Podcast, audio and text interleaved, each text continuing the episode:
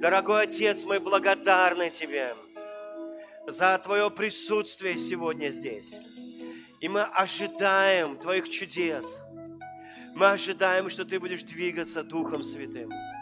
И я благодарю Тебя, что Твое помазание здесь.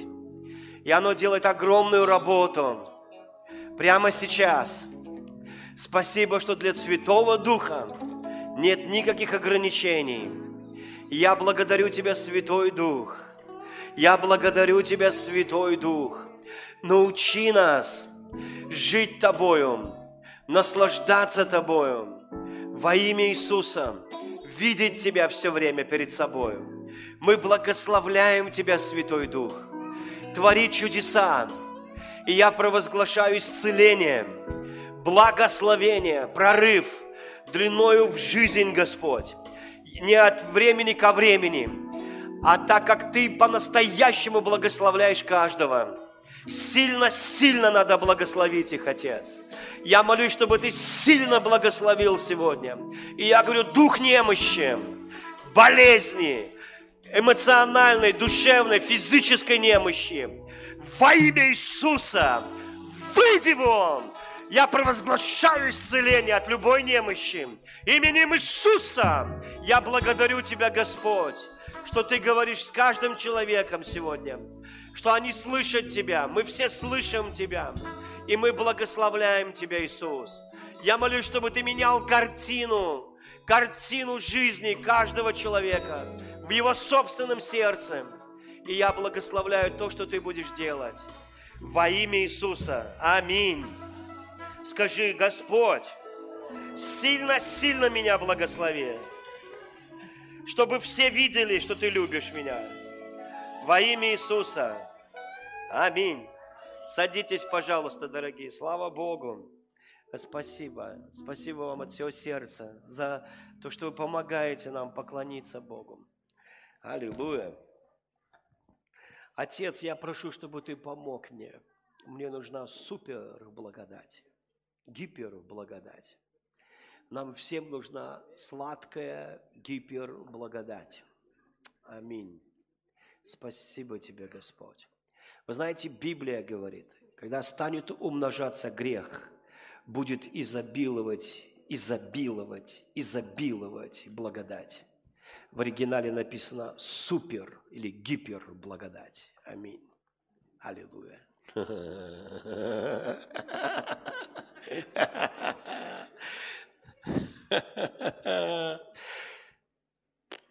Опять дьявол в проигрыше. Аминь.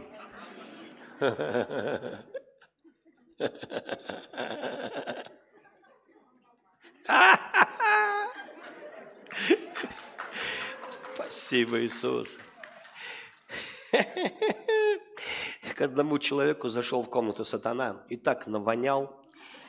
Вся комната наполнилась таким свинцовым присутствием. И он громким голосом начал говорить: я уничтожу это поколение, они будут на химических наркотиках, у них мозг будет, я лишу их всякого разума. И он там все говорил о разврате, о всяких делах, о том, как он будет вредить людям и детям и всем остальным.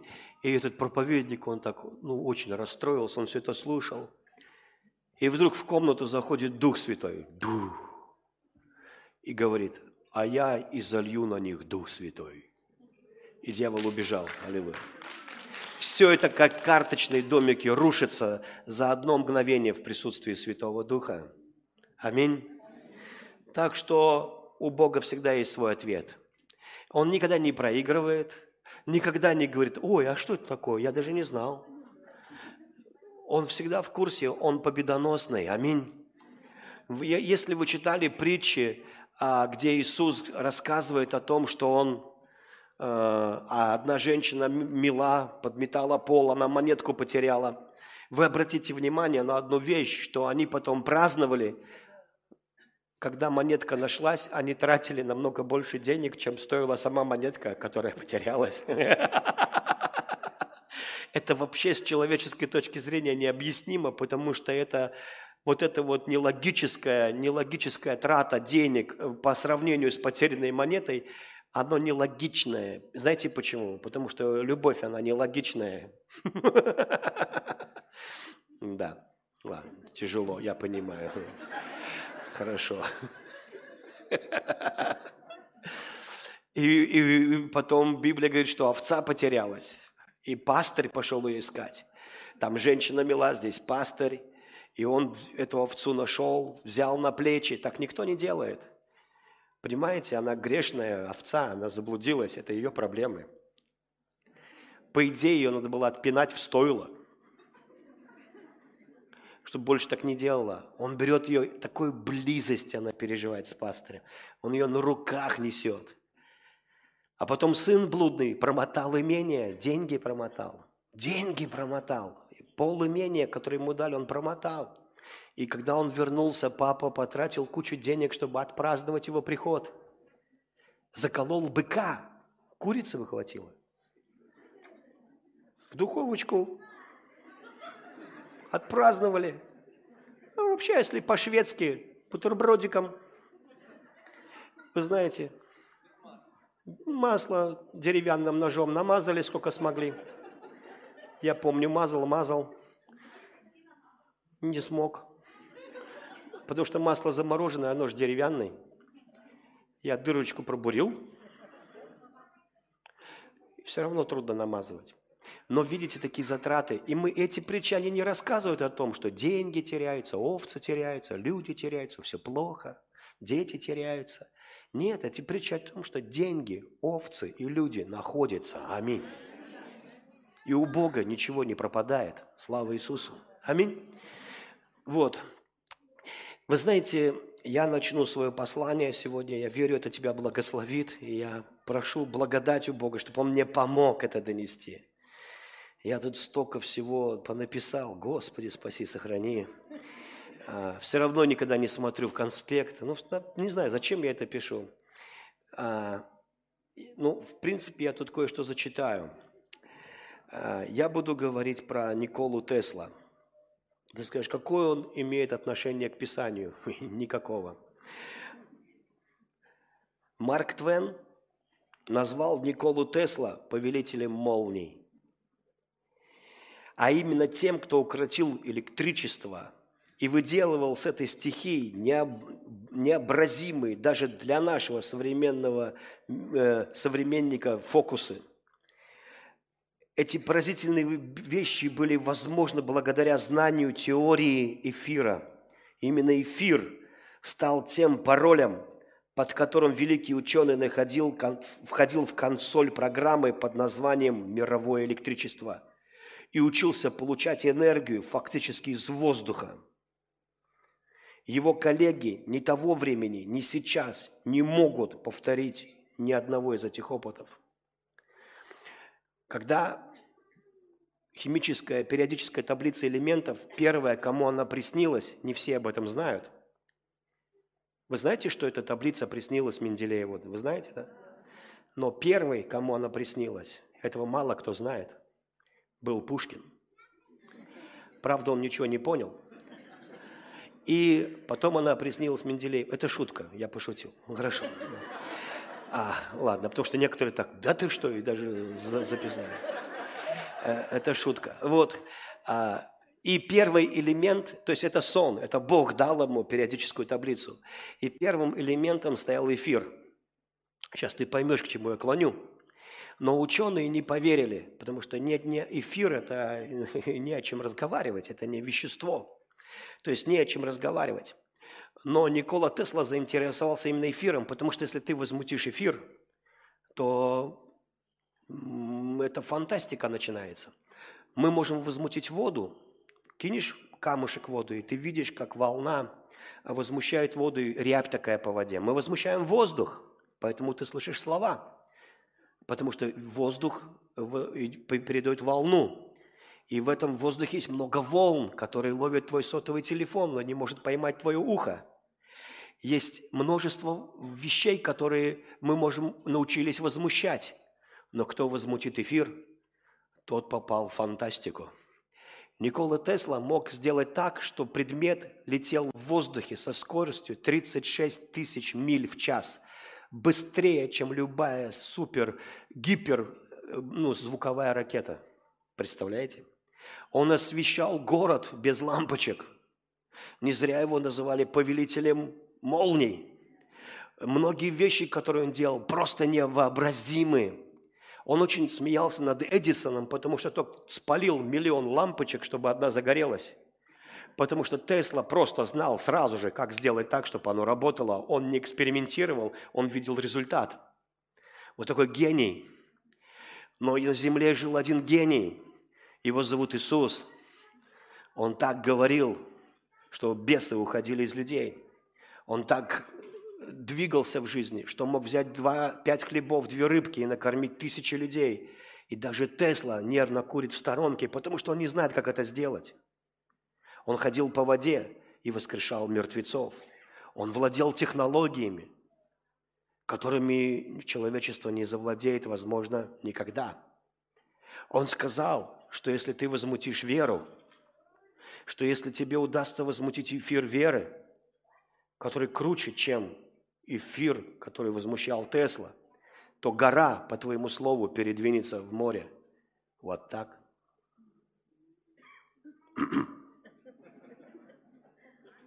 Я не знаю, чем ты в жизни занимаешься, но есть вещи, которые намного интереснее, чем борьба с грехами, борьба за святость, потому что это все отваливается, все эти грехи, когда ты входишь в эфир Божьей любви.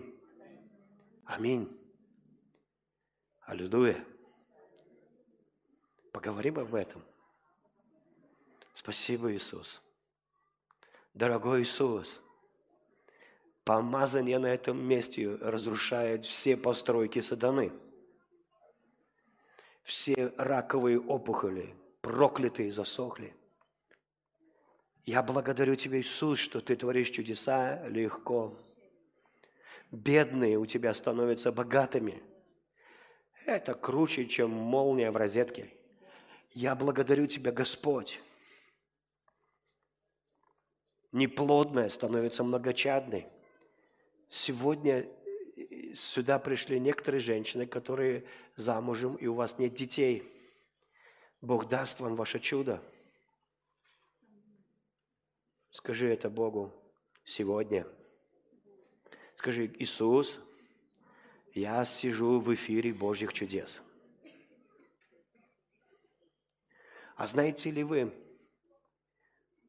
что Иисус проповедовал тысячам людей, и некоторые подскакивали с места, хватали его за подол, получали чудо, кровотечение останавливалось, а некоторые просто хлопали глазами.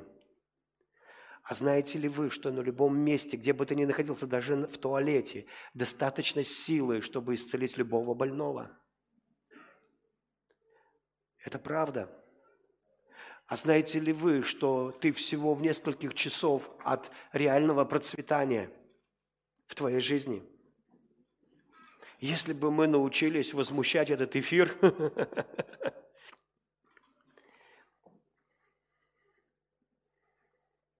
Одна женщина мне написала, вернее, голосовое сообщение. Я положил iPod, потому что там ни слова, там одни рыдания. iPad залился слезами. Я чистил картошку и слушал, когда голос будет, кроме слез. Слезы, слезы. Я все продолжаю. У меня все плохо, поэтому у вас все плохо. Вы проповедовали, что придет чудо, а уже 4 вечера, а чудо нету. Я подумал, да если Бог ей не отвечает, я тоже не буду отвечать. А Бог не отвечает и не отвечает. Я думаю, я не больше Бога. Что я могу сказать? На следующий день 2 такая же. Послушайте, я 28 лет, но чтобы подряд 2 почти одинаковых смс-ки голосов, уже другая женщина. Тут я чувствую, что Бог хочет со мной поговорить. на эту тему. Видите, я стараюсь подмечать вообще, ну, что вот вообще. Я вообще, знаете, вот и вам советую видеть Бога, подмечать Бога. Даже вот в негативных вещах ты можешь подумать, а что Бог хочет, вот, что Он хочет, Господь? Например, у нас была трагедия, и зять нашего пастора, он погиб молниеносно в одно мгновение. И мы вся церковь очень сблизились, потому что мы очень переживали за пастора, за все. Мы так много плакали, молились. И у нас были похороны Давида, в Иваново. И я на похоронах стою, а мне завтра надо получать номер на машину в ГАИ. И послезавтра мне надо улетать в Америку. А я думаю, может мне... остаться, с пастором побыть, сдать все эти билеты, так начинаю думать. Но, в принципе, уже все как бы самое... Знаете, когда похоронишь, уже легче становится, в каком-то смысле. Уже самое страшное, когда мы боролись, молились, тут как бы уже трудно. Ну вот. И я говорю, Господь, дай мне, пожалуйста, номер на машину с местом писания для меня. Я всегда так молюсь, и у меня такие номера блатные. Не-не-не, не 777, не 88, не 99, не 1, не 001, нет. Это не блатные. Блатные – это то, что мне Бог дает по блату, как папа. И он мне дает номер 960, по-моему. Я думаю, так, глава 9, а 60 стихов, где может быть? Только в Евангелии от Луки, наверное. Открываю Евангелие от Луки, 9 глава, 60 стих. «Предоставьте мертвым погребать ваших мертвецов, а ты иди и проповедуй Евангелие Царства». На меня аж дух сошел. Я такой, о, Господь, ну ты даешь вообще. Вы знаете, у моего Бога нет ничего случайного. И когда две женщины обрыдали мне весь iPad, я еще его зову айпедик. Ну и вот обрыдали мне гаджет он. Я подумал, что-то Бог хочет. Так или нет? Потому что за всю жизнь не было подряд такого. Потом один брат из Краснодара написал смс-ку. Ровно ответ для вот этих женщин.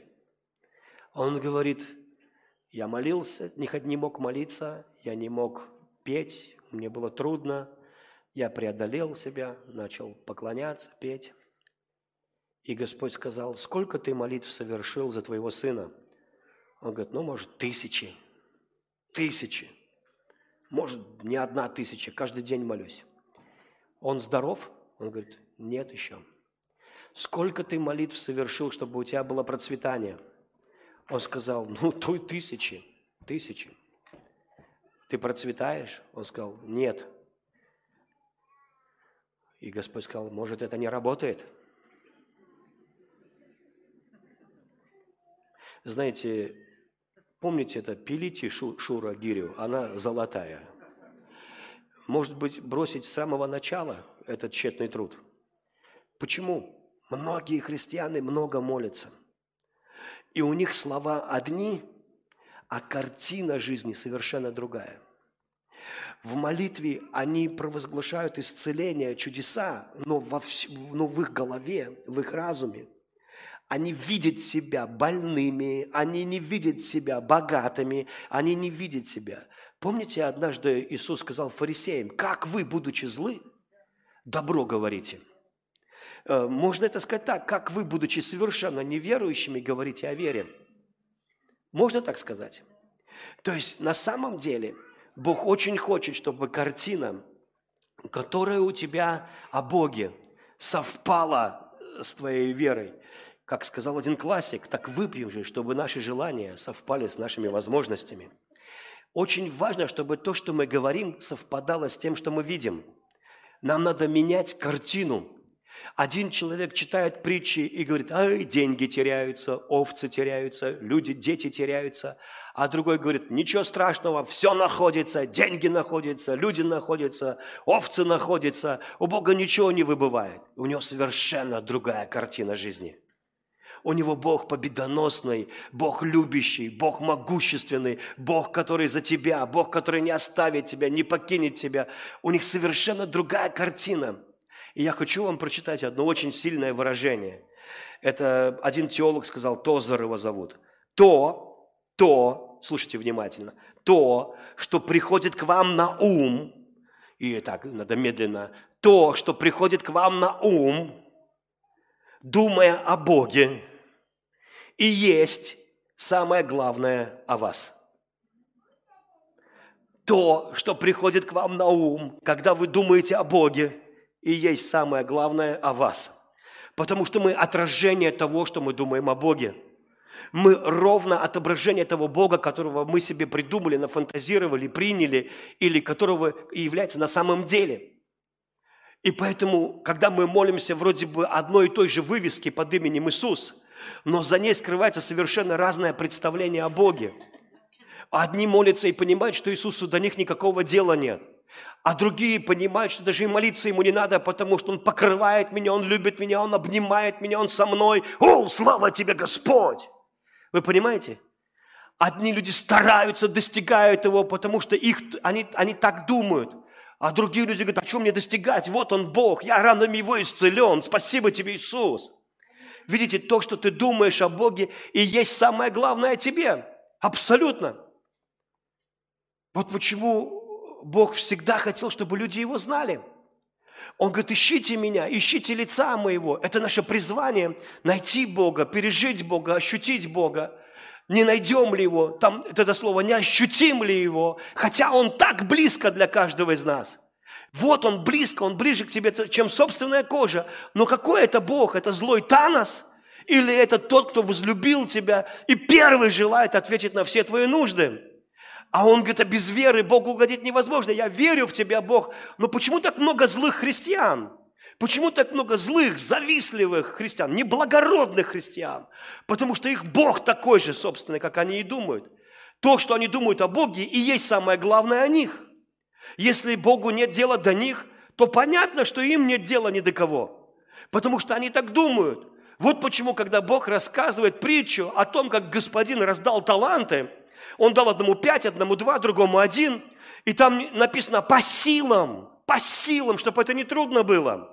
Это нормально для них было. И потом приходит, и один говорит: вот тебе 10, ты мне дал 5, вот тебе 10. Я их впустил в дело. И он говорит: о, добрый, верный раб. Почему ты добрый? Потому что ты так думаешь о Боге. То, что ты думаешь о Боге, есть самое главное о тебе. Бог верный, Бог добрый, поэтому я буду процветать. О, верный, добрый раб, молодец. Второй из 2 талантов сделал 5, 4 или 5, и ему такой же диагноз ставят: добрый, верный, потому что у него Бог добрый, верный Бог. А последний закопал, потому что его Бог скупердяй, его Бог злой, его Бог ничего ему не дал, его Бог. Он молился, он даже постился. А Бог не обратил внимания, что он голодает, что у него кишка кишке бьет по башке. Не обратил Бог внимания. Злой Бог. Всех благословляет, мимо меня прошел, как будто я стена подбеленная. Ну что такое? Вот этот злой Бог. И приходит господин и говорит: ну, где моя прибыль? Он говорит: какая прибыль? Я тебя знаю. О, интересно, и что ты про меня знаешь? А что ты, собирал, где не рассыпал? Вот это я точно знаю. Что ты злой. Он говорит: так что ты не испугался, если я такой страшный? Напугался бы, да и от страха работал.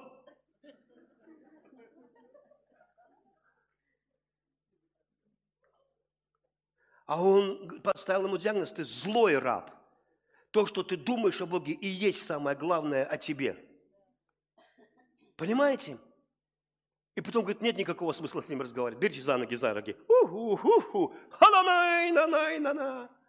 Вы Вы понимаете, нет никакого смысла разговаривать.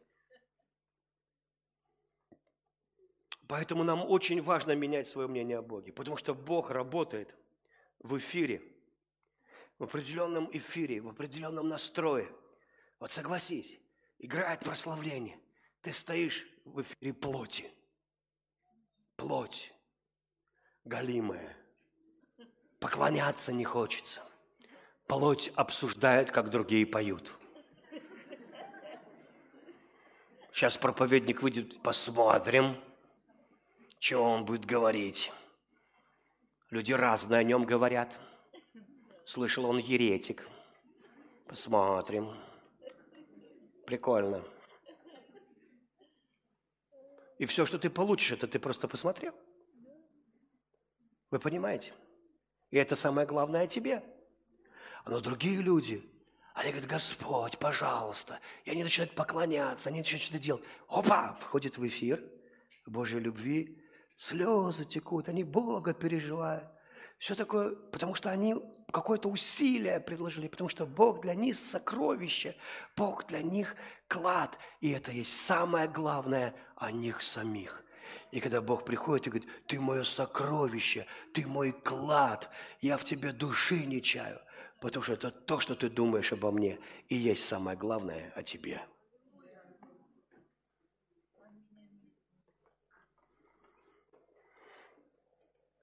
Готовы? Пророк Илия – это один из моих любимых персонажей.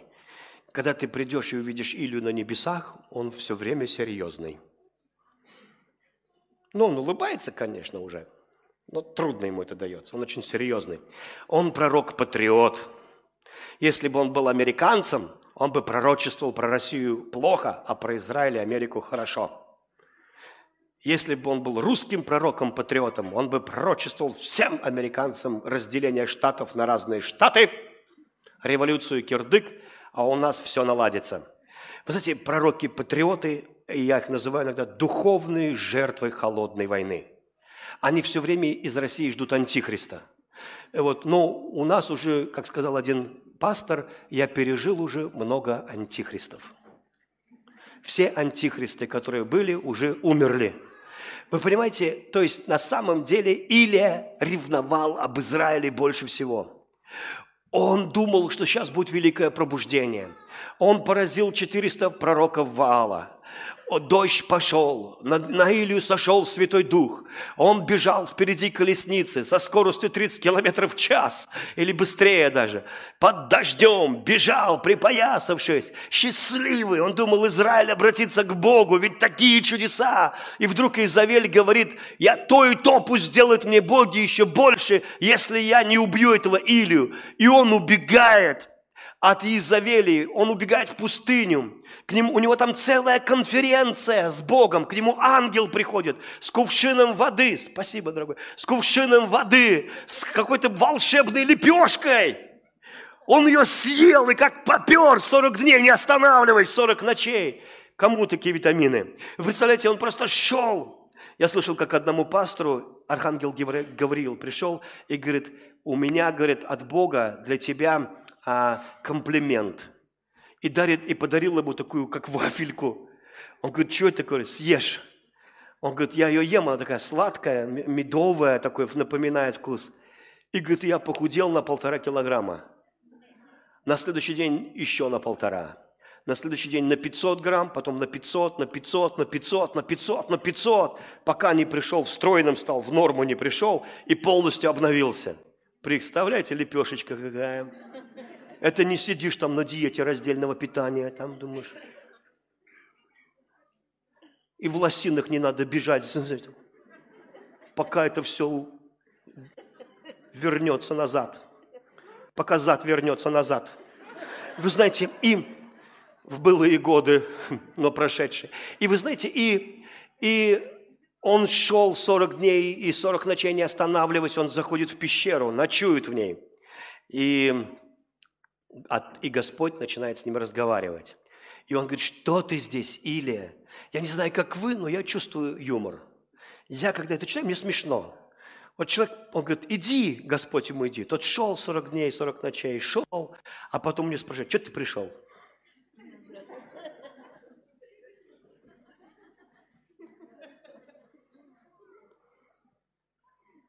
Что случилось?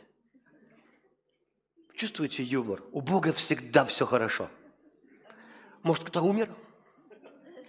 Что такое лицо хмурое? Бог не умер? Все нормально? Нет. Или раздражается, потому что он чувствует Божий юмор, а ему не смешно. Бог всегда хотел сделать его веселым. Я знаю, я прав. Бог всегда хотел Илию, немножечко, чтобы он, нельзя таким, что ты, Илия, бу-бу-бу-бу-бу-бу. Давай повеселимся. А у него пробуждение не получилось в Израиле. И он говорит, что ты здесь, Илия? Он говорит, я возревновала, Господи, мне сейчас не смешно. Это я, между прочим, из-за тебя грущу. Из-за меня. А что случилось? Я умер, что ли? Кто-то умер? Понимаете, и вот тут такой, если вы, попросите Бога, чтобы Он дал вам возможность читать Библию в Духе Святом, вы будете хохотать. Здесь просто не. И он говорит, выйди, Илия. И там было после землетрясения огонь, но не в огне Господь, после огня. Помните эту всю историю? То есть он видит невероятные вещи. 40 дней – цифра очищения. Это надежда, что Илия войдет в новое. То есть 40 дней он шел, и Бог думал, одумается, перестанет кипеть, перестанет так думать, перестанет, печалиться. Нет. Пещера – это символ воскресения. Он переночевал в ней. Но ничего не произошло. И как Иисус вышел из пещеры, сейчас Бог ему хочет говорить о ком, как вы думаете? Об Иисусе. А о ком хочет говорить Бог с Илией сейчас? Об Иисусе, но не говорит. Почему? Прощупывает, насколько можно с ним глубоко говорить. Понимаете, Бог хочет делиться с тобой тайнами. И иногда мы не доходим до самых интересных вещей, они нам не интересны, мы на своей волне. У меня ребенок, у меня... И Бог говорит, ладно. Бог хочет, чтобы ты перешел с волны своих слез, мытарств на волну Духа Святого, чтобы говорить с тобой. И Бог говорит, показывает им молнии, землетрясения, огонь. И каждый раз один и тот же перевод. И не в огне Господь, другой перевод. После землетрясения прошел огонь, но и в огне Господа не было, другой перевод. После землетрясения был огонь, но Господа не было в огне, другой перевод. После землетрясения огонь, не в огне Господь. Видите одинаковые переводы? Видите одинаковые? А где они не одинаковые? Давайте посмотрим. Они не одинаковые там, где настоящий Бог. Где Бога нет, где это буква. Мама мыла раму, неважно, одинаковый перевод, понимаете? Но как только начинается Бог, невозможно перевести. Вот почему Августин сказал, а тут надо быть внимательным, высшее превосходство божества, еще раз, высшее превосходство божества превышает способность нормальной речи.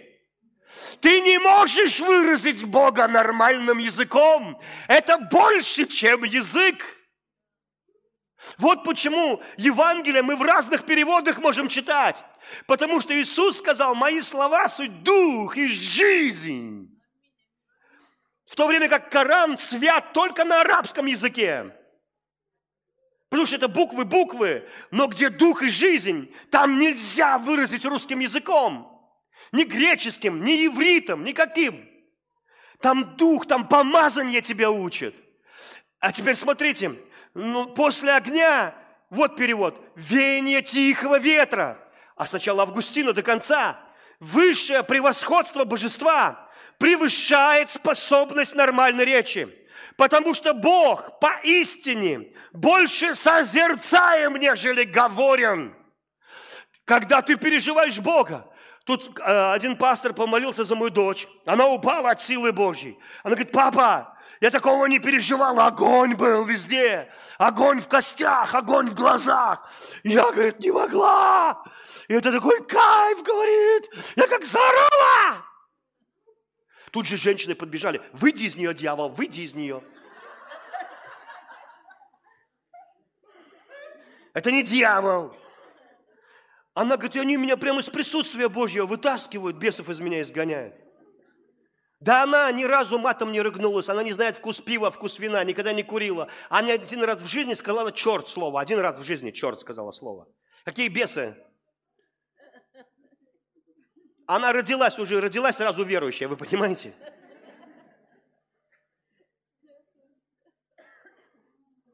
Саша пришел и зять, говорит, смотрит, и заднички бесов изгорят. Уходите, говорит, отсюда. Мы знаем, это бесы, какая-то боль выходит из нее. Аня говорит, я вообще под таким экстазом, вроде огонь. А я, говорит, как я это объясню, какими языками? И только она кричала, а-а-а! Вот так вот кричала. Огонь! Как ты это на русском языке объяснишь? Аня, скажи, что это было?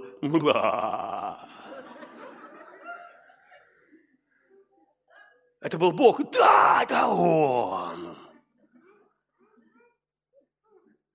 Дальше. Потому что Бог поистине больше созерцаем, чем говорен.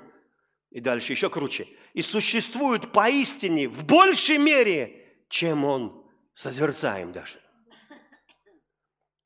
Что бы ты ни созерцал о Боге, Он больше. Господь говорит, Моисей, я покажу тебе славу мою. Только ты должен стоять в сварочной маске за скалой.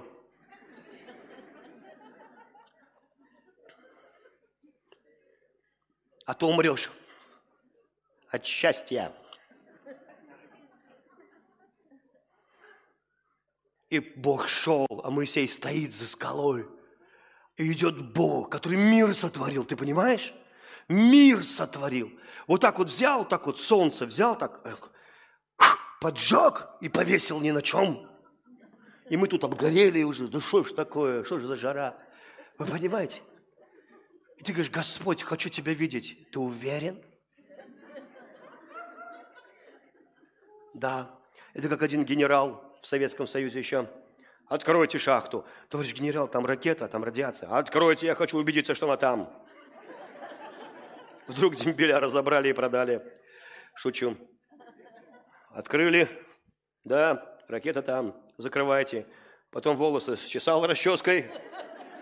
Ну, а что, зачем они? Не нужны больше. Понимаете, может быть, и еще кое-что тоже уже больше не нужно. Вы понимаете, но на самом деле не надо все видеть. У молодежи есть такая теология, надо все в жизни попробовать. Потом оказалось, что это все тебя попробовали, а не ты их. И ты такой, как Apple, только со всех сторон. Все попробовали, знаешь. Вот, и, конечно же, Бог больше созерцаем. И как бы мы хорошо о нем не думали, он намного лучше. И когда Моисей стоял, и Бог шел, он говорил. И что он говорил? Что он говорил Моисею? «Я есмь». Это означает «не я люблю», а «я есмь». Это нельзя изменить. Бог. Это нельзя изменить. «Я есмь». Бог. Человека любивый. Первое, что сказал Бог. То есть он объяснился Моисею в любви, он сказал, я тот, кто любит человека так, не потому что я его полюбил, а потому что я не могу отказаться от этого. То есть Бог любит тебя. Если ты это примешь, и твоя картина Бога изменится, ты начнешь входить в эфир чудес. Потому что вера действует чем? Любовью. Если ты веришь в Бога, стоишь с поджатыми ягодицами и наморщенным лбом, я верю, верю, но твой Бог не тот, кто тебя любит, то твоя вера, она не очень такая действенная. Но когда ты понял, как Бог любит тебя, любой болезни ты можешь сказать, ни одной секунды Бог не будет тебя терпеть в моем теле. Ни одной секунды.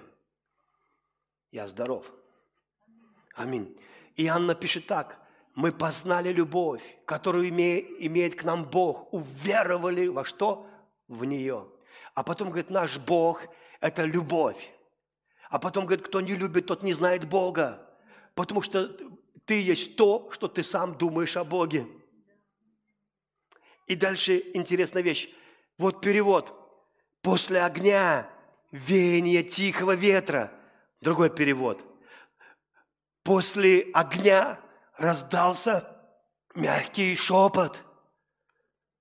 Что? Вы договоритесь, веяние или шепот? Давайте вот это третий перевод. «После огня был тихий, нежный звук». Какой звук? Тихий, какой звук? Нежный. Так, подожди, ветер, шепот или звук? Давай другой перевод. «И после огня голос тонкой тишины». Чего? У тонкой тишины есть голос? А что, тишина бывает тонкой и толстой? О чем мы говорим? Мы говорим о том, что когда приходит Бог, словей нет.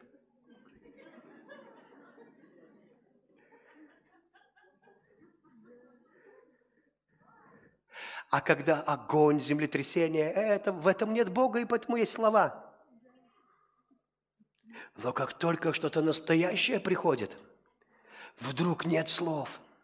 Ты только переживаешь это. И вот стоит Илия, и все это. Ведь все это он описал. Ведь он описал свои переживания. Он говорит, ну как Илия, что было? Ну, как бы сказать, это был такой нежный такой ветер. Не-не-не, такой тонкий голос тонкой тишины. Нет, тихое веяние ветра. Или так что это было? Это был он сам. Там, где он, о чем скажет Давид, не слышно ни слова, ни звука, но голос обходит всю землю. Представляете? И в этом в эфире, там всегда, там Бог никогда не молчит.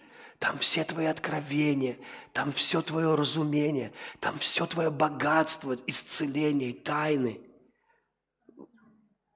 Но Илия не захотел. Он вообще не поменялся.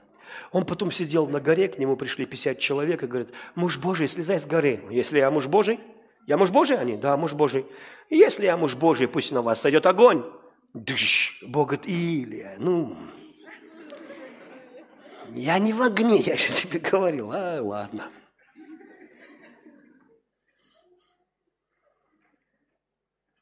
И потом, помните, апостолы скажут, давай деревню сожжем, вернее, городок самарянский сожгем. Иисус не сказал, что вы не можете, у вас вообще веры нет. Иисус сказал, что не надо это делать. Он сказал, вы что, не знаете, какого вы духа? Вы не знаете, какого вы духа? Вы самого могущественного духа. Люди говорят, Бог наказывает людей. Нет в этом Бога. Бог сломал ручку человеку и ножку отвертел. Нет в этом Бога. Я знаю, что беды приходят, но в этом нет Бога.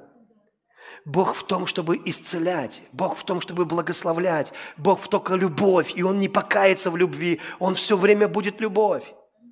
И в эфире этой любви происходят все самые великие чудеса. И поэтому я хочу показать вам одно очень важное место Писания. Давайте откроем Коринфянам 12 глава. 29 стих. «Но все ли апостолы, все ли пророки, все ли учителя, все ли чудотворцы, все ли владеют дарами исцелений, говорят на языках, толкования?» И вот этот перевод, который мне нравится.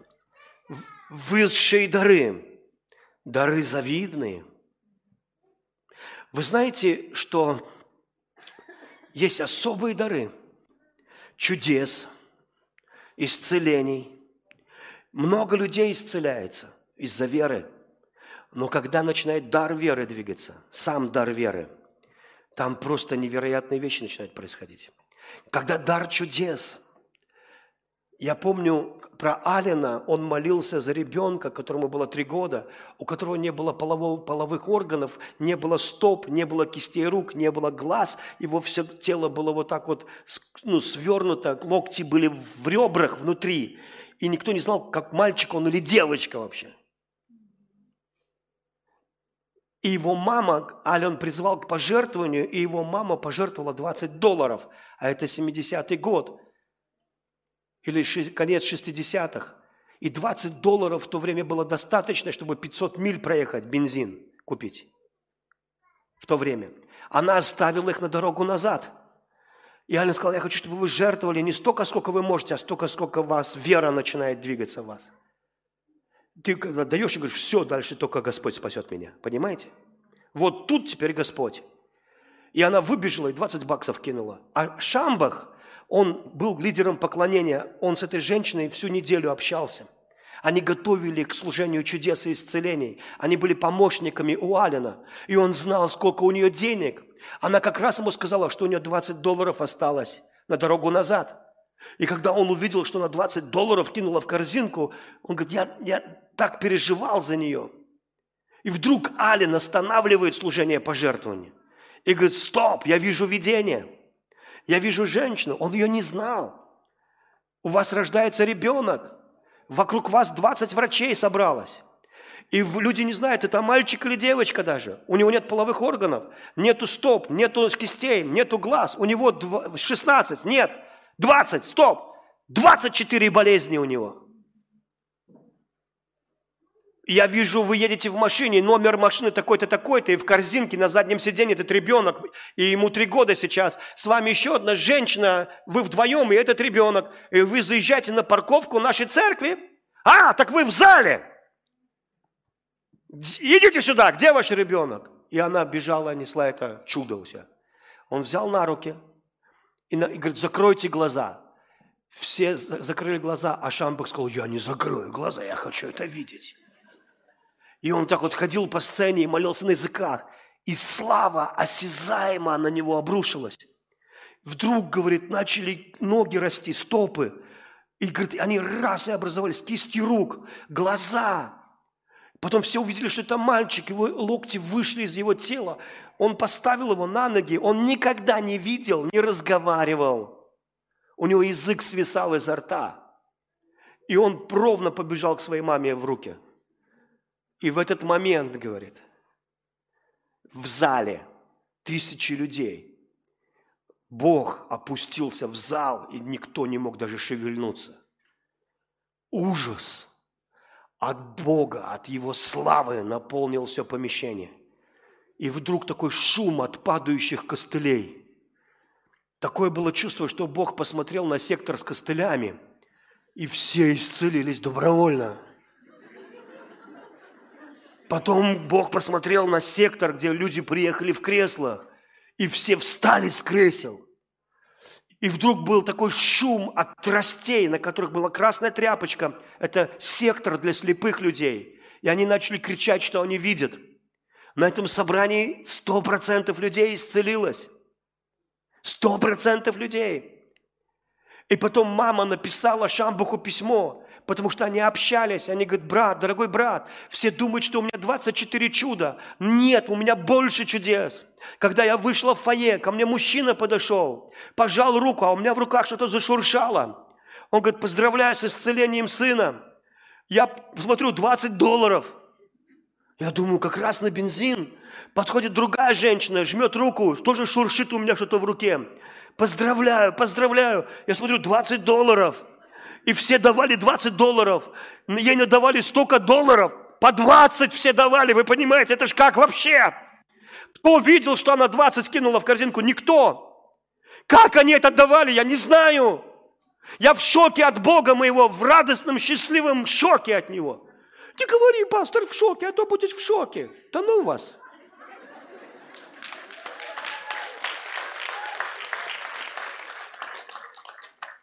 Мне Господь обещал, что Он меня шокирует. Я все жду. Давай уже, шокируй. Аминь. Я лучше полежу в шоке от счастья. Вы понимаете? И это настолько было круто. И она сказала сумму, она собрала пожертвования больше, чем Алин. Бог вернул ей баксы, и еще сына исцелил, и еще надавал кучу денег. Как это похоже на моего Бога? Я не боюсь Ему жертвовать, я не боюсь Ему поклоняться. Ничего нельзя сделать для Бога, чтобы Он тебе не воздал. Невозможно! Невозможно! Я рассказывал, как один грузин потерял все на вокзале, или у него украли, ему стыдно было, но он просил денег. И один русский человек дал ему денег, чтобы он уехал в Грузию. И тот забрал у него телефон, там адрес, и сказал: я все тебе вернул. Он говорит: да не надо, забудь, просто езжай с Богом. Прошло 10 лет, и этот грузин нашел этого парня и говорит: я 10 лет о тебе думал. Я стал богатым, я купил тебе машину. Я всегда думал, разбогатею, благословлю его. Но он не знал слова «благословлю», он сказал: воздам ему. Если грузин не смог не воздать, то Бог, сотворивший грузина, как ты вообще не даст тебе всего? Какой твой Бог, таков и ты. Что ты думаешь о нем, то и есть ты. Ребята, мнение менять надо постоянно, надо меняться, менять свое мнение, развиваться, думать, прославлять Бога, больше давать Ему славы. Потому что Он любит тебя бескорыстно. Спасибо тебе, Иисус. Одним, и вот эти высокие дары, они завидные. Круто, скажи, если у тебя такой дар власти. Знаете, что есть дар власти? Я не имею в виду правительственной власти. Это тоже дар. Это тоже дар. Поверьте, ни один человек не может достигнуть высокой власти, если ему не даровано Богом. Это дар. Но есть дар в духовной власти. Вы знаете, что такое духовная власть? Это катастрофа. Вы знаете, что говорили люди про Иисуса? Откуда у него такая власть и сила? Власть и сила идут вместе, согласны? Вы знаете, я однажды в Норильске проповедовал, я это рассказывал. И перед тем, как идти проповедовать, я был дома, где меня поселили. Открыл Библию и прочитал. Вот, и все, я не успел больше ничего прочитать. Я упал на пол, плакал, смеялся, славил Бога. Чего вот вообще? На меня Дух Святой сошел на слове «вот». Потом я решил посмотреть, что вот-то дальше прочитать. Я открыл Библию, я прочитаю опять «вот», и опять не смог дальше прочитать. Я 40 минут читал слово «вот». Я даже не помню, где это «вот», хоть бы глянул. Это «вот» у Иеремии, у Исаии или у кого еще «вот». Потому что я просто открыл и прочитал «вот» и упал от силы Святого Духа. Плакал, смеялся, думаю: вот, ну надо же, вот. Чего вот-то? Вы понимаете, что Бог более переживаем, нежели говорен? А что я переживаю? Я даже не знаю, что я переживаю, но так хорошо. И вот за мной заехали, я приехал проповедовать, забыл, где это «вот» читал. И я проповедую, а потом говорю: давайте откроем Исаия. И мы открыли Исаия, и я читаю: зачем ты отвешиваешь серебро за то, что не насыщает, и трудовое свое, за то, что тебе не дает ничего? И потом читаю, и вдруг читаю слово «вот». Я не знаю, то «вот» было у Исаии или где-то в другом, но тут я читаю «вот». И в эту секунду, оказывается, Иисус стоял ровно за моей спиной. Я не знал. Но когда я сказал «вот», Он сделал шаг, вошел в мое тело вот так, как футляр. И я стал Брюс всемогущий. Я 20 минут был Брюс всемогущий. Это экстаз, ребята, это круто. Это такое счастье. Ты в такой власти. О, мой Бог, ты все можешь. Это такая бескорыстная, святая власть. И я говорю: вот. И так, знаете, люди начали с кресел сползать все на пол. И я знал, почему это с ними происходит. Потому что каждое слово было как кувалда. Вот так. Все сползают, плачут, хохочут. Видели их скульптуру «Экстаз святой Терезы»? Желаю тебе этого. И ангел ее: «На! Сотни стрел твоей любви в сердце моем». Аминь. И я читаю: вот ты призовешь народ, которого ты не знал. И народ, который не, и люди, которые не знали тебя, поспешат к тебе ради Господа Бога твоего. И потом опять: вот! Слышу там пастор Петр там рыдает, и какие-то люди плачут. А я был просто счастливейшим человеком. Я был бортом №1, который вез президента. Вы понимаете? И вся воздушная трасса была моя. Истребители охраняли, чтобы я довез президента хорошо. Я не был Иисус, но я был тот, кто доставлял Иисуса. И мы были едины. Знаете, что это такое? Это дар власти. Власть. Библия говорит, что если у тебя такой дар власти, это просто супер. Есть люди с даром власти. О мой. Есть негативные люди с даром власти. Таким был пророк Валаам.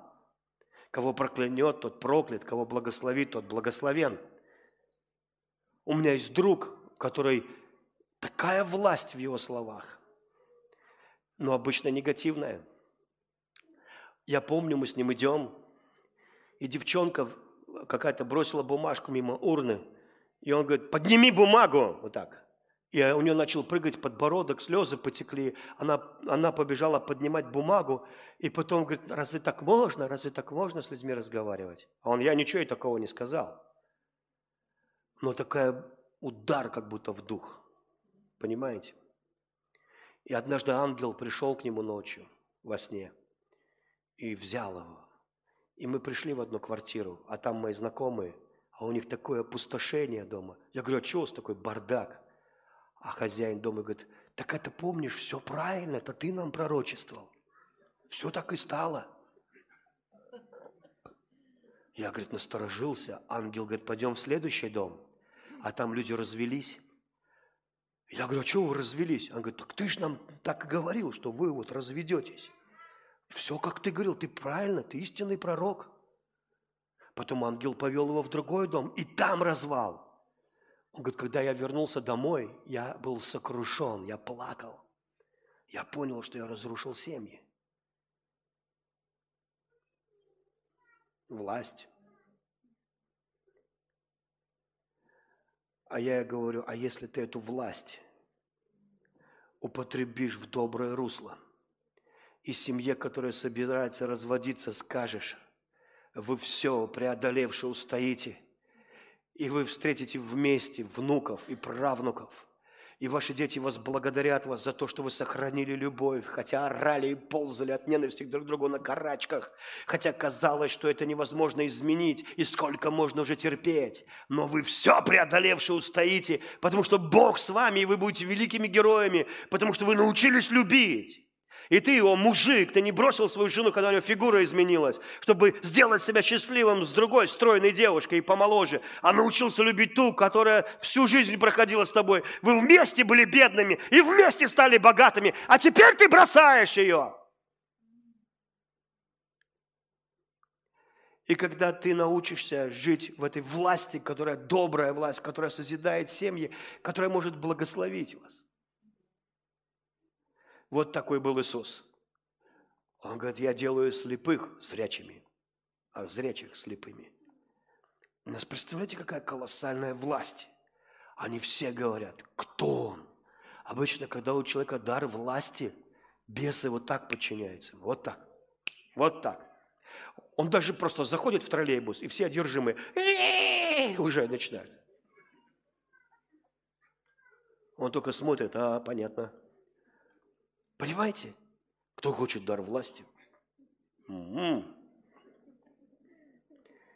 Если все ли обладают дарами исцеления, говорением языками, толкованием? А теперь слушайте. Высшие дары. Дары завидны. но есть дар куда лучше. И путь к нему я вам сейчас покажу. Что?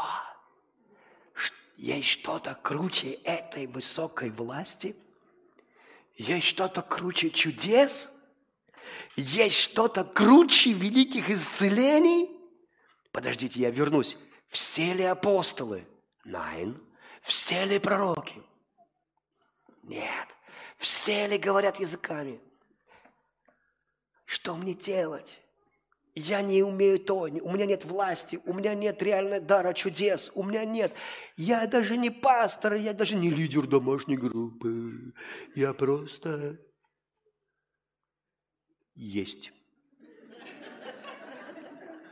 И просто ем. Не было голоса, меня никто не выбирал, и ночью ко мне не явился Христос и не сказал: «О, дочь, я избрал тебя от чрева матери». Что же нам делать, лохам? Ты нас бросил.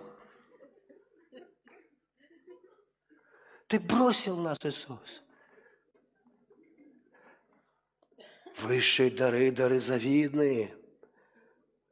Но есть дар намного больше. И пусть я вам где-нибудь сейчас укажу. Если я говорю языками, и человеческими, и ангельскими, о любви ничтожен, я медь звенящая, кимвал бряцающий. В синодальной Библии я ничто, в греческой пустое место, вакуум. Вакуум. Даже кислорода нет. Что? Если я раздам все, что у меня есть, и еще геройски пожертвую собой, а любви не уничтожен, нет ни в этом никакого проку. И потом говорит: любовь удивительно терпелива, любовь добра, независтлива, любовь нехвастлива, незаносчива. Она не бесчинствует, не ищет выгоды, не торопится с обидами, не держит зла, не радуется неправде. Наоборот, радуется истине. Любовь все простит, всему поверит и во всем увидит надежду. И ни от чего не надломится. Любовь никогда себя не исчерпает. Если пророчества прервутся, языки умолкнут, и знание потеряет смысл. Ущербны наши знания, ущербны пророчества. Но когда придет совершенство, ущербность останется в прошлом. Когда-то я по-детски лепетал, по-детски мыслил, по-детски рассуждал, но повзрослел, и детское забылось. Сегодня видим отражение в мутном зеркале, но тогда лицом к лицу. Сегодня я знаю лишь кое-что, а тогда все до конца буду знать, так как всего меня знает Бог. И всегда пребывают эти три – вера, надежда, любовь, но любовь из них первая.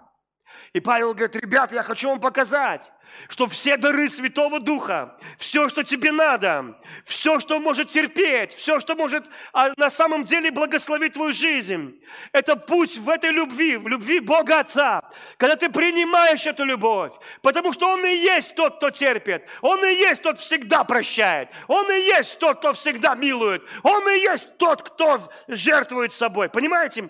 Это Он и есть, это любовь, это личность, это Бог, наполняющий все во всем. Это и есть эфир. И если ты его возмутишь, то тогда ничего невозможного не будет для тебя. Понимаете? Если ты сдашь, этот эфир начнет издавать рябь. Если он заволнуется, если он будет двигаться, то в этом эфире каждое слово, оно превращается в чудо. Потому что вера действует в эфире любви. Вера, она ждет этого.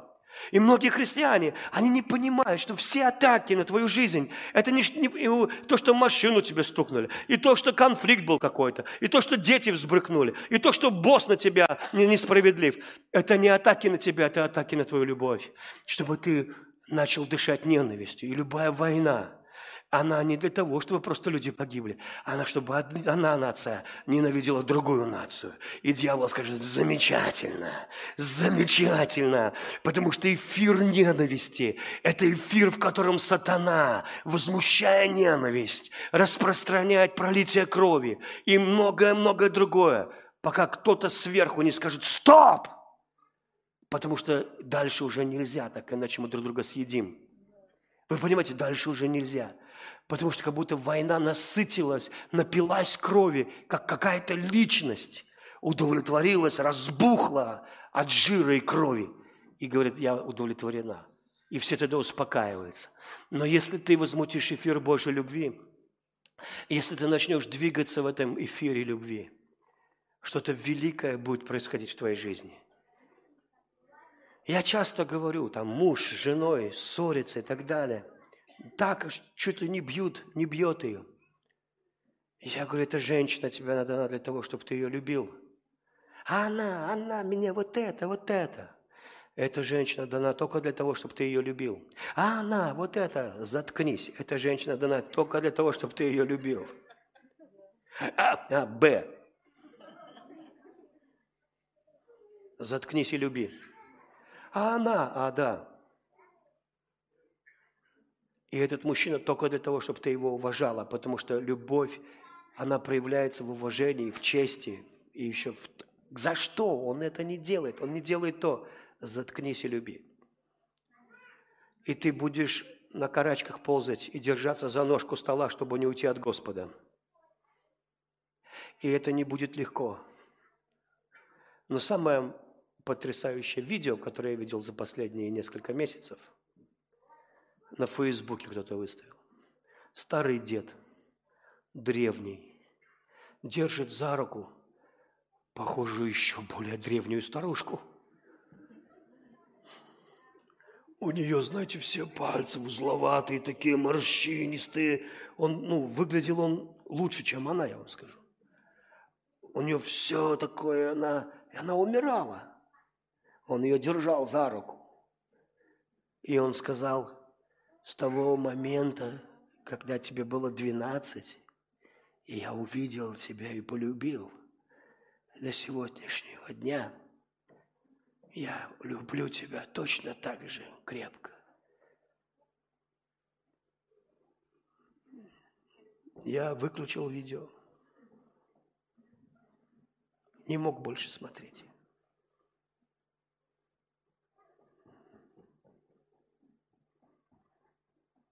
С того момента, когда тебе было 12, лет 80, что ли, они вместе. И до сегодняшнего дня ты все, что у меня есть.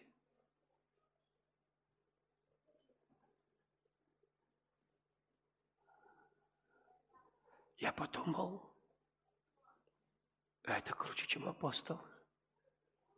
И она тоже. Я подумал, ведь все не так будет, как мы думаем. Я подумал, что есть мужики-герои. Они не знают, что они герои, они просто любили. И есть женщины-герои, они не знают. Но каждый раз они прощали, потому что любовь прощает. Я знаю, что сегодня это кто-то скажет: ты проповедуешь что-то древнее.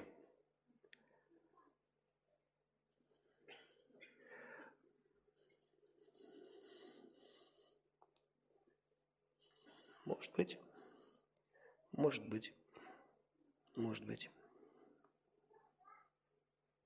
быть.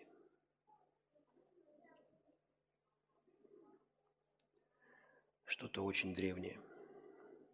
Готовы? Он ввел меня в дом пира.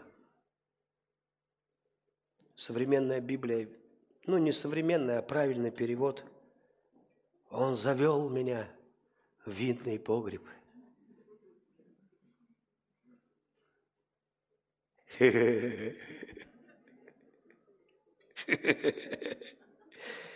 Его знамя надо мной – любовь. Подкрепите меня вином, освежите яблоками, бо я изнемогаю от любви. 3 раза в книге «Песня песней» Господь говорит, жених говорит: не будите невесту. Кто за пробуждение церкви? Я. Но я не осмелюсь тебя будить. Иисус сказал: не будите невесту.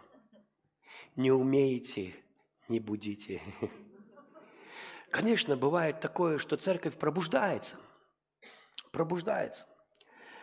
Кто-то пробуждается от храпа своей собственной церкви. Кого-то разбудил свой собственный храп. И вдруг он проснулся. Пробуждение, оно всегда очень болезненная вещь. И у нас был солдат, которого будить все боялись. Он тихий парень такой, тихий, я вам говорю. Он всегда молчит. Но когда его будешь, ой-ой-ой. Все сержанты спорили, кто его будет будить. Я, когда стал сержантом, мне повезло, что они на дембель ушли. Я его не будил. У него 2-й ярус был кровати, и ему нельзя было доски подкладывать. Его матрас должен был провисать. Потому что, когда его будишь, он плюется, обзывается, ругается матом, даже дерется. И поэтому в итоге все заканчивалось вот чем. Человек ложился на кровать внизу, брался за верхнюю, и ногами этот матрас подкидывал вверх, и тот летел в проход. Ему еще снилось: земля в иллюминаторе видна. И такое болезненное пробуждение, пол. И он вставал, так вот плевался, шел мыться, и потом волочил свои ноги всегда. Такой, а у него сапог всегда за сапог запинался от лени. Знаете, такая патологическая хворь ленью такая была. Вот. И пробуждение бывает болезненным. Но может быть какой-то евангелист, который где-то поймал огонь на конференции «Поймай огонь».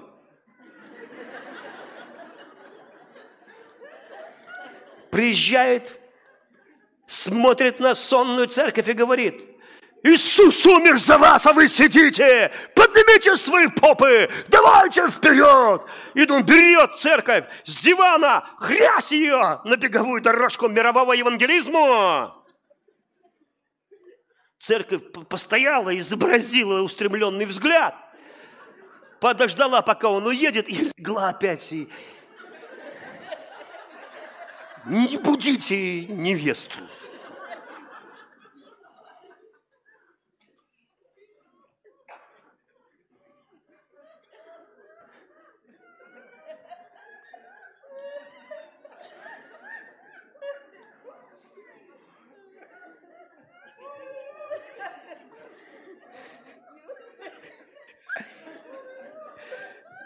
Смотрите, как будет жених.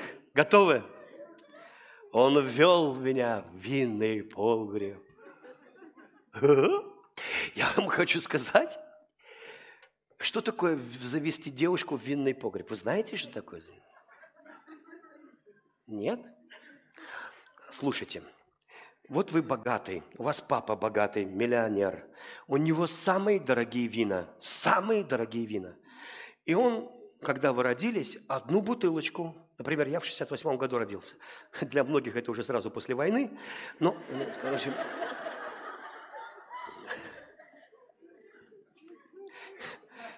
Здесь людей постарше меня. Ну и вот. И он ее, он ее положил в особое место, они лежа лежат. И потом, когда сын у него подрос и стал взрослым, он привел сына в винный погреб и говорит: сынок, обрати внимание вот на эту бутылку. Она уже пылью такой покрыта, знаете, такая. Ее никто руками не трогал никогда. Там такая пыль с 68-го, скажем, там, по 90-й год. Знаете, там уже много пыли. И он говорит: сынок, видишь эту бутылочку? Ты говоришь: да, это я положил, когда ты родился. И когда у тебя будет невеста, только та девушка, которой ты сделаешь предложение, ты можешь достать эту бутылочку и выпить ее вместе с той единственной, которую ты избрал. Запомни это.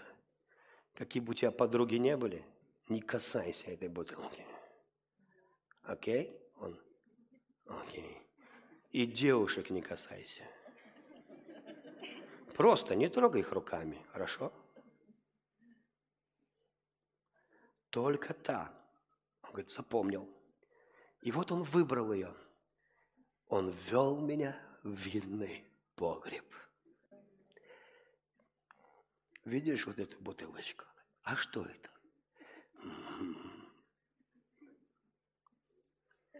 Сегодня мы ее выпьем. Я давно ждал этого момента. А почему сегодня? Я тебе расскажу. Когда я родился, папа ее сюда положил. И она, видит, такая покрытая пылью бутылочка. Он сказал, не касайся ее, не трогай. Только та, которую ты сделаешь предложение и будет твоей женой. Только с ней ты можешь выпить эту бутылочку. И он достает, и там первые отпечатки пальцев. И ты такая...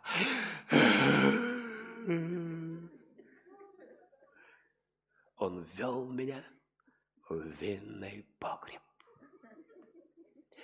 И вы даже не выходя оттуда...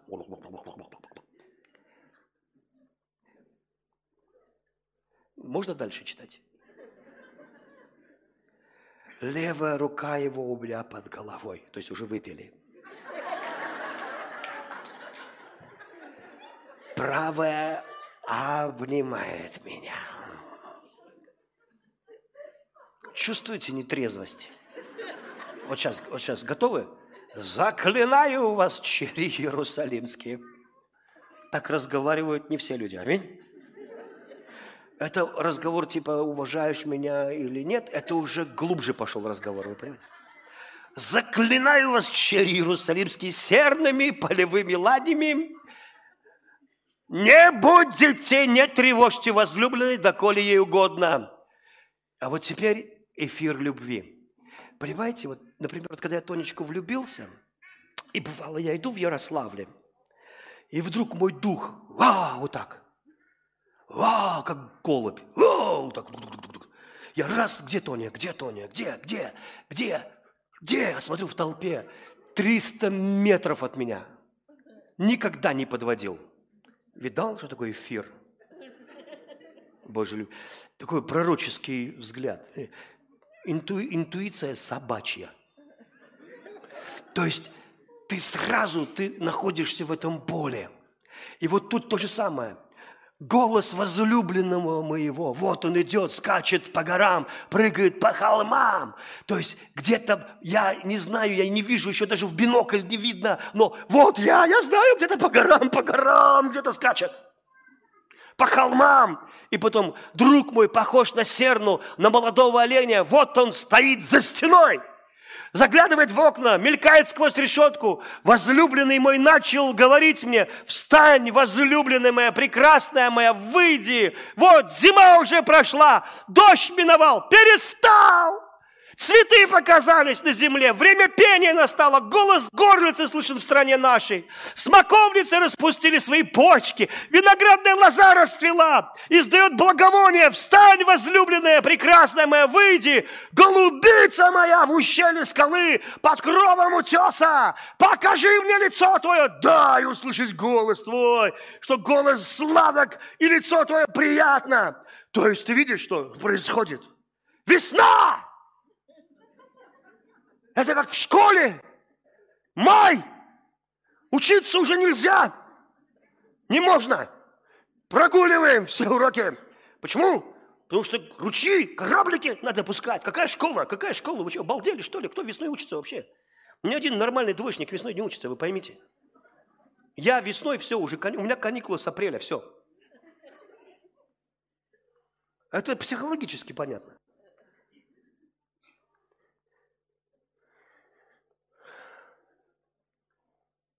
Игорь Северянин, поэт Серебряного века. «Сегодня не приду. Когда приду, не знаю. Я радуюсь весне. сирени, солнцу, маю. Я радуюсь тому, что вновь растет трава. Подайте мой мотор. Шофер, на острова! Пускай меня к тебе влечет неудержимо. Мне хочется забыть, что я тобой любима, что чувствую острее весенний, чтобы чувствовать острее весенний этот день, чтоб сложит тосковать. В сирень, шофер, в сирень. Я так тебя люблю, что быть с тобой вместе мне тяжело. Ты мне, своей невесте, так много счастья дал, с собой меня впитав, что отдых от тебя среди цветов и трав. Пощады мне молю, я требую пощады. Я видеть не могу тебя, и мне не надо, нельзя. Ли по морю, шофер, а на звезду, чтоб только как-нибудь сегодня не приду. Видите? Видите? Даже Серебряный век, даже северянин, то же самое, любой человек, когда вдруг ты понимаешь, насколько дико любит тебя Бог, и ты его. Вот почему, когда Иисус придет только тогда, когда церковь скажет: «Гряди, Господи, я изнемогаю от любви». А? Иисус не придет за сварливой бабой, которая все время мажет лоб, чтобы печать не поставили, вазелином, чтобы ей печать не поставили. Все же это антихрист. Все разговоры в техре. Антихрист. Я тебе говорю, когда будут ставить печати, эти люминаты, Билл Гейтсы, антихристы, просто лоб наморщи. 8 получится, я тебе говорю. Это уже не зачет. А теперь слушайте. Павел пишет, 2 Коринфянам, 12 глава, 2-5 стих, современный перевод. Можно современный перевод, да? 14 лет тому назад я был предметом. Мне нравятся эти слова. Я был предметом. Ты вообще был когда-нибудь предметом?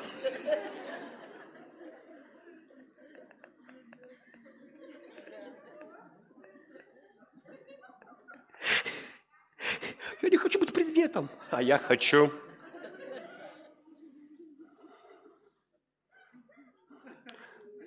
Такая песня есть. Нравится мне.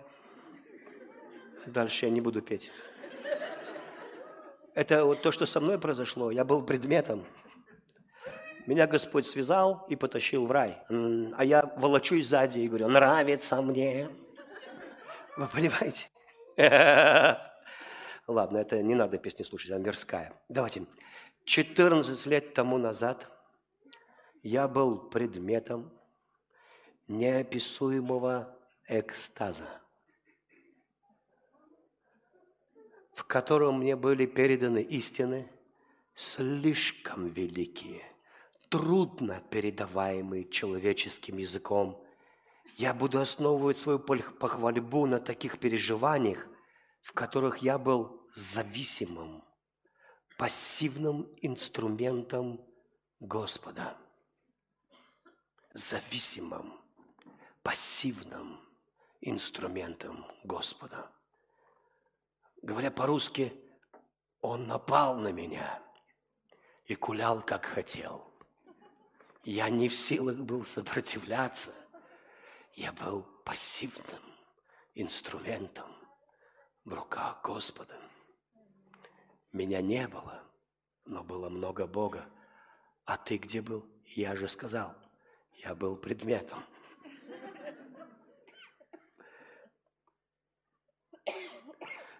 Потому как мы не активные труженики для Иисуса, получается, что Господь у нас предмет, который мы используем, чтобы Он нам помог тут, помог тут, помог там.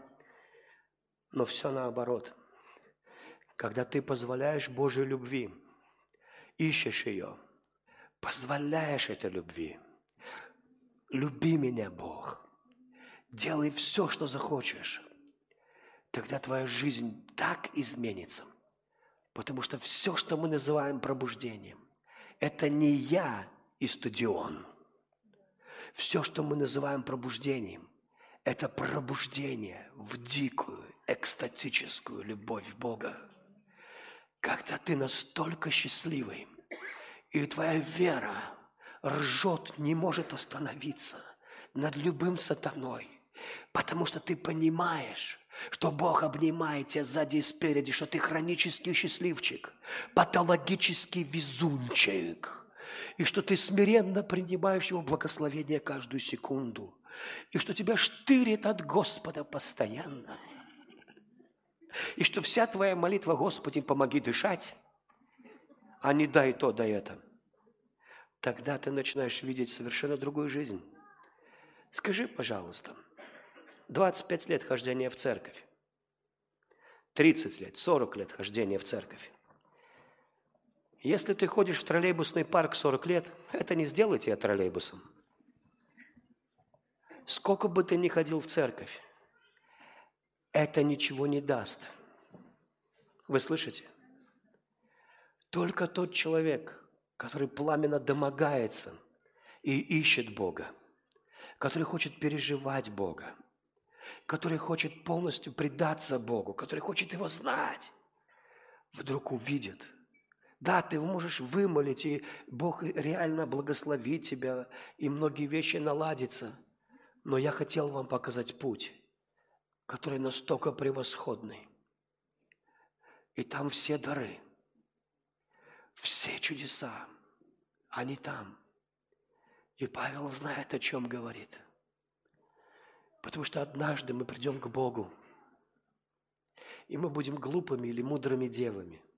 И те спасутся. Я понимаю, что вас учили, что 5 дев пошли в ад, а 5 дев пошли в рай. Но во всякий, поверьте мне, Иисус, Он небесный. На небесах есть вещи и есть места, куда не все люди войдут. Не все войдут в небесный Иерусалим, но многие будут спасены. Не все войдут в небесном Иерусалиме на брачную вечеринку.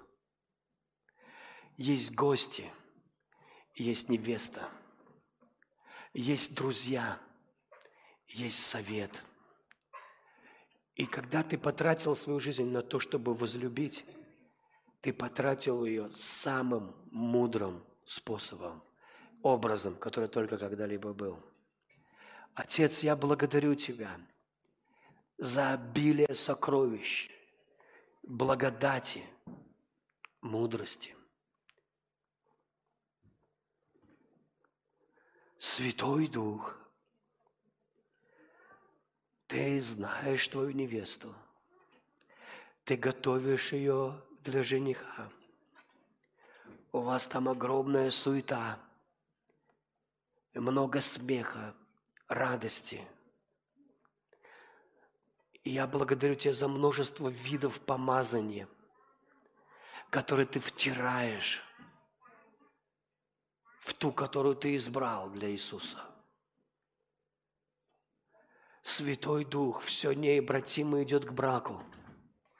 Вся вселенная летит быстрее, чем со скоростью света, к одной великой вечеринке, где мы будем стоять на ушах, кричать, веселиться, танцевать, петь, кувыркаться от восторга и радости. Когда ты придешь на небо, некоторые из вас зайдут так смело, не потому, что у тебя 10 домашних групп, а потому, что ты папу знаешь. И вы так смело прибежите на небо, запрыгните к Богу на шею, возьмете Его за уши и так... Ага, не верите? У вас Бог такой недоступный. Я выставил фотку в Инстаграме. Я сижу, Сэмик на коленях, Эмили на шее. И подписал, тем более Отец ваш Небесный. Я не такие счастливые, и я очень доступный. Никакой не пастор. Просто мы веселимся. Тем более Отец Небесный. Хотите чуда? Скажи, Иисус, я захожу в Твое присутствие, в эфир, Божьей любви, Божьих технологий, самых дивных вещей. Ты мне подарил царство, и все Твое мое, и я благословляю Тебя. Спасибо Тебе. Милый папочка, я благодарю Тебя, что я могу всегда быть с Тобой. Прямо сейчас. Что Ты открываешь для меня Твои сокровища, Твои кладовые, водишь меня в дом пира. Спасибо Тебе, Иисус. Спасибо Тебе, Иисус.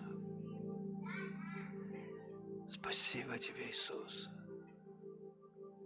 Вы знаете, мне иногда спрашивают: пастор Сергей, ты проповедуешь о благодати, а некоторые люди берут благодать и грешат. Почему? Почему ты проповедуешь? Проповедуй другое тоже. Я говорю: мне Бог повелел говорить об этом. Я об этом и говорю. Он мне сказал четко и ясно, вот так же, как вы меня слышите. Он мне сказал: ты покажешь сердце Отца этому поколению и будешь людей учить любить Иисуса. Он мне сказал, что Россия предназначена Богом, чтобы показать, как Иисус любит невесту и как невеста любит жениха. Он говорит: я оставил эту страну для себя. Я назвал непомилованную помилованной. Я принесу вам мир. И хотя вы пройдете через трудные времена, я покажу вам и на вас изолью мед. Помазание, как золотой мед Божьей любви. Будьте крещены в любовь. Вы будете в экстазе, вы будете переживать небо, вы будете ходить на небо и возвращаться. Вы будете жить сверхъестественно. Израиль скажет: Бог, как Ты любишь их, и вы возбудите ревность у моего народа, потому что я покажу, как дико люблю мою церковь, а вы покажете, как церковь дико, необузданно любит Иисуса, не стесняясь Его вообще. Это будете вы, это будет эта страна, это будут эти пастыри. Вы будете в этом, говорит Господь. Я избрал вас для этого, и ваше время пришло. Я избрал вас не для того, чтобы просто решить ваши проблемы. Вы сами будете решать проблемы силой слов. И я научу вас, как побеждать в каждых обстоятельствах вашей жизни. Я хочу завести вас в эфир. То, о чем Сергей сейчас вам говорил, в эфир Божьей любви. Я хочу встретить вас там, на пороге, обнять вас и рассказать вам тайны.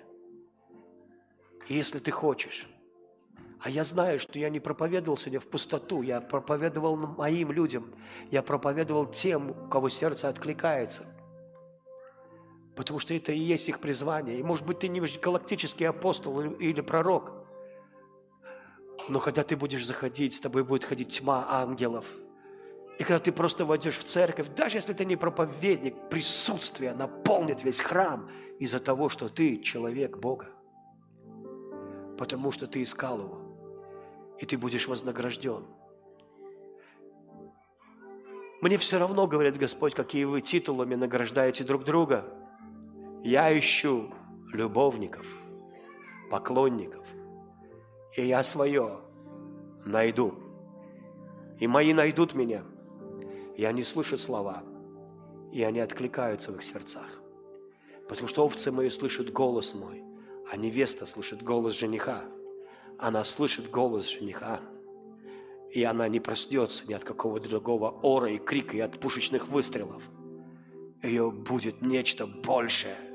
Это ее призвание. Это папа выбрал тебя, говорит Господь. Это даже не я, это мой папа выбрал тебя для меня.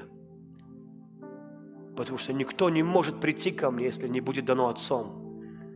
Это папа узнал тебя до твоего рождения и знал, что ты лучший вариант, и полюбил тебя точно так же, как он любит меня. И думает о тебе точно так же хорошо, как он думает обо мне. И ты великая тайна. И тебя еще в украшении никто не видел. Ни ангелы, ни архангелы. Что они видят? Они видят глиняный горшок. Они не видели тебя в украшении твоем. Однажды я выведу тебя на вселенную. Я введу тебя во вселенную, во всей красоте твоей. И мир вздрогнет, и ангелы упадут на колени. И я буду вести тебя гордо и счастливо. И Отец встретит нас. И это будет нечто, для чего мы живем, говорит Господь. Вот почему я не отступлюсь от тебя, не брошу тебя, не оставлю тебя. В кровях твоих подниму тебя, но восстановлю тебя. И я не позволю дьяволу сожрать ту, которую избрал для меня Отец. И ты будешь, да, ты будешь, да, ты будешь подобно Всевышнему. И все увидят тайну, спрятанную от создания мира. Это то, что ты и я одно. И ты не захочешь дом на берегу реки жизни. Ты захочешь жить в доме Отца. Ты скажешь: нет, папа, я не хочу дом на красивых холмах и даже у реки жизни. Я хочу дом моего Отца. Я хочу быть там, прямо там, в эпицентре славы.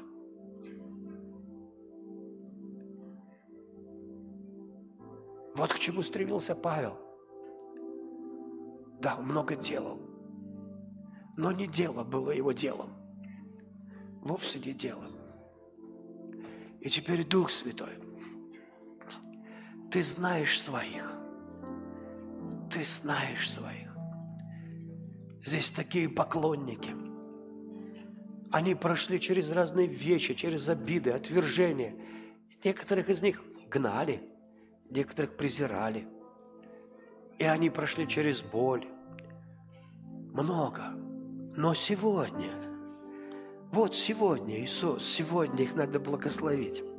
Сейчас. Пусть Твоя слава, Твое присутствие наполнит их во имя Иисуса. Наполнит их во имя Иисуса. Мужчин и женщин. Во Христе уже нет мужского и женского пола, но одно. Один человек. И я благословляю каждого, кто оказался в этом зале. Или кто будет смотреть по интернету. Я знаю, что Дух Святой сойдет. Я знаю, что Дух Святой сделает. И теперь ангелы пошли по залу. Вот они пошли по залу, чтобы исцелять, чтобы утешать, чтобы приносить дары. Ангелы с платками, которые утирают слезы. И это не означает, что просто ты не плачь, а это убирает всю твою проблему. И ангелы с дарами, и ангелы с наследием. И оно, мой друг, называется богатство надежды. Целые тюки надежды для невесты. Целые тюки надежды. Да. Ты больше не будешь в депрессии. Во имя Иисуса ты избран, избрана быть в эпицентре Божьих чудес, Божьей любви. Пусть ангелы, которые восхищают, благословляют, придут к каждому человеку во имя Иисуса. Как великое благословение, утешение и исцеление во имя Иисуса. Во имя Иисуса.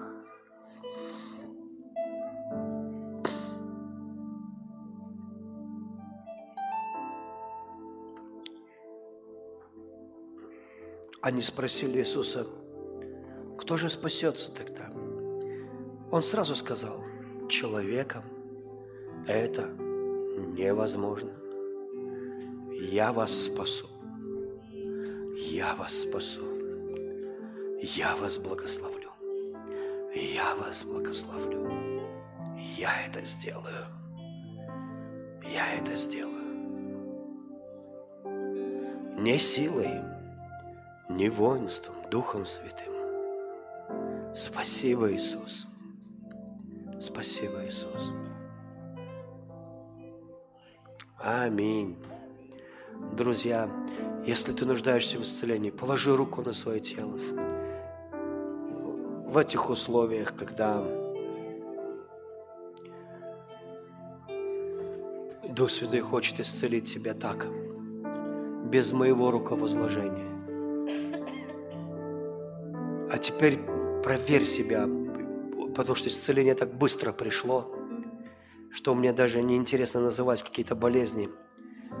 Так быстро я благодарю Тебя, Дух Святой. Иногда бывает, что ты не видишь этого сразу. А потом вдруг говоришь, а когда я исцелился? А потом, это было на том собрании. Ты не видишь сразу.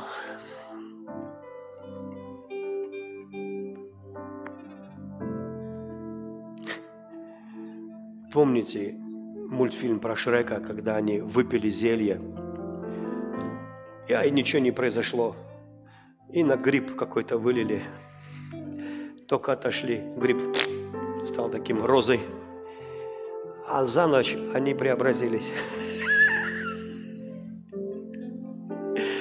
Никогда не говори, ничего не произошло, аминь. Никогда так не говори. Подожди утра.